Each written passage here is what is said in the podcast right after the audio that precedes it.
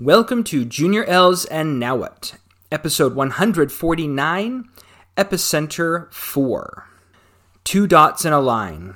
Part 1 The question How are you? Some say, I'm fine. Is it true?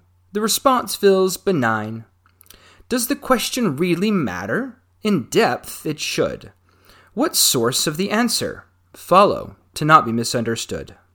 Part 2 Dot the first. Imagine, if you can, a dot on a map.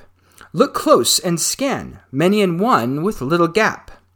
The dot is filled with you, the many points of your past, your thoughts from what you knew, choices and actions you cast.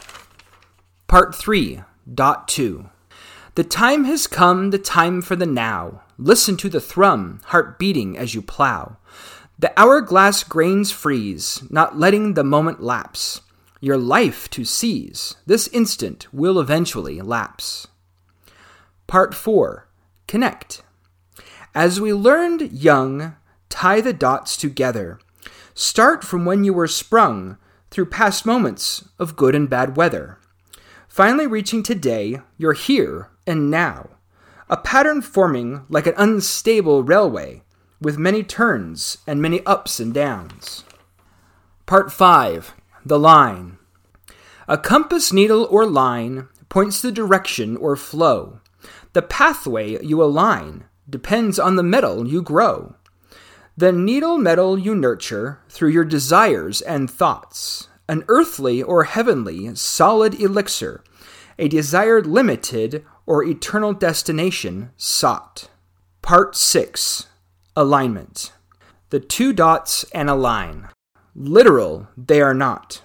Ideally, these will align, being absolutely integral to your plot.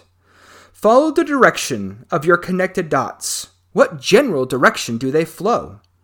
Pointing the same as the line it ought, when in parallel, your success you'll know. Eternally leveling up, number six.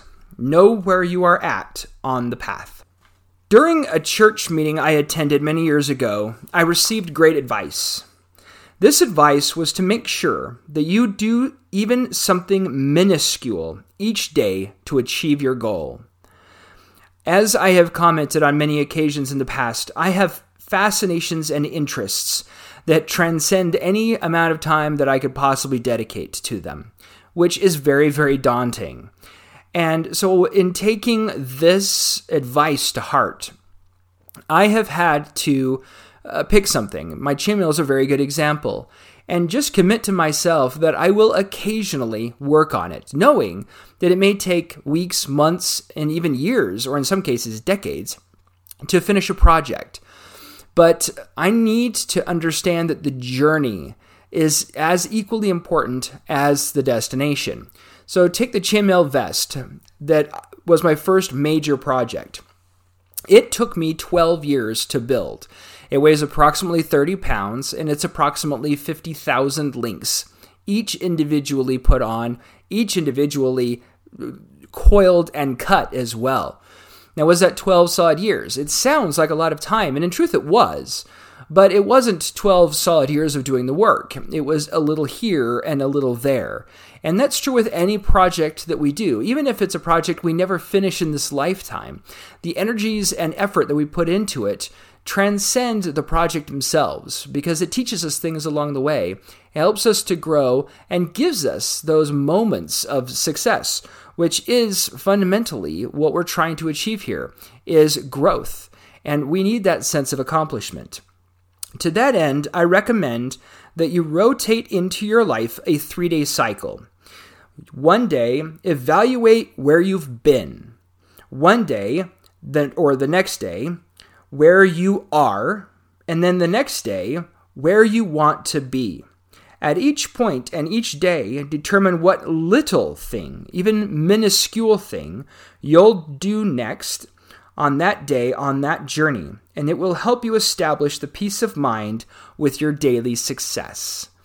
So don't overwhelm yourself with the big picture. Figure it out, little tiny pieces at a time, and then embrace those successes. Eh, even the small, tiny hey, today I put one link on my chainmail. And out of 50,000, that's an incredibly small percentage. But hey, it was one link. And tomorrow, it might be zero. And that's okay, because eventually I'll pick it up and I will do more on it again. Don't let the momentary stops or lapses interrupt your ability to succeed.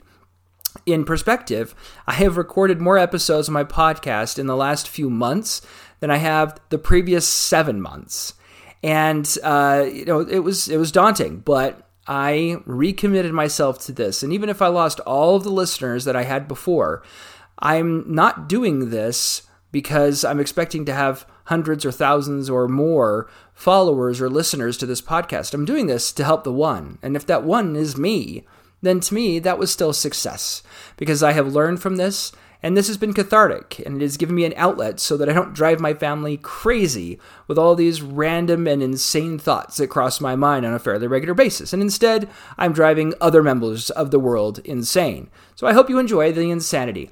It's a fun place to be. Thank you for listening and enjoy the rest of your day.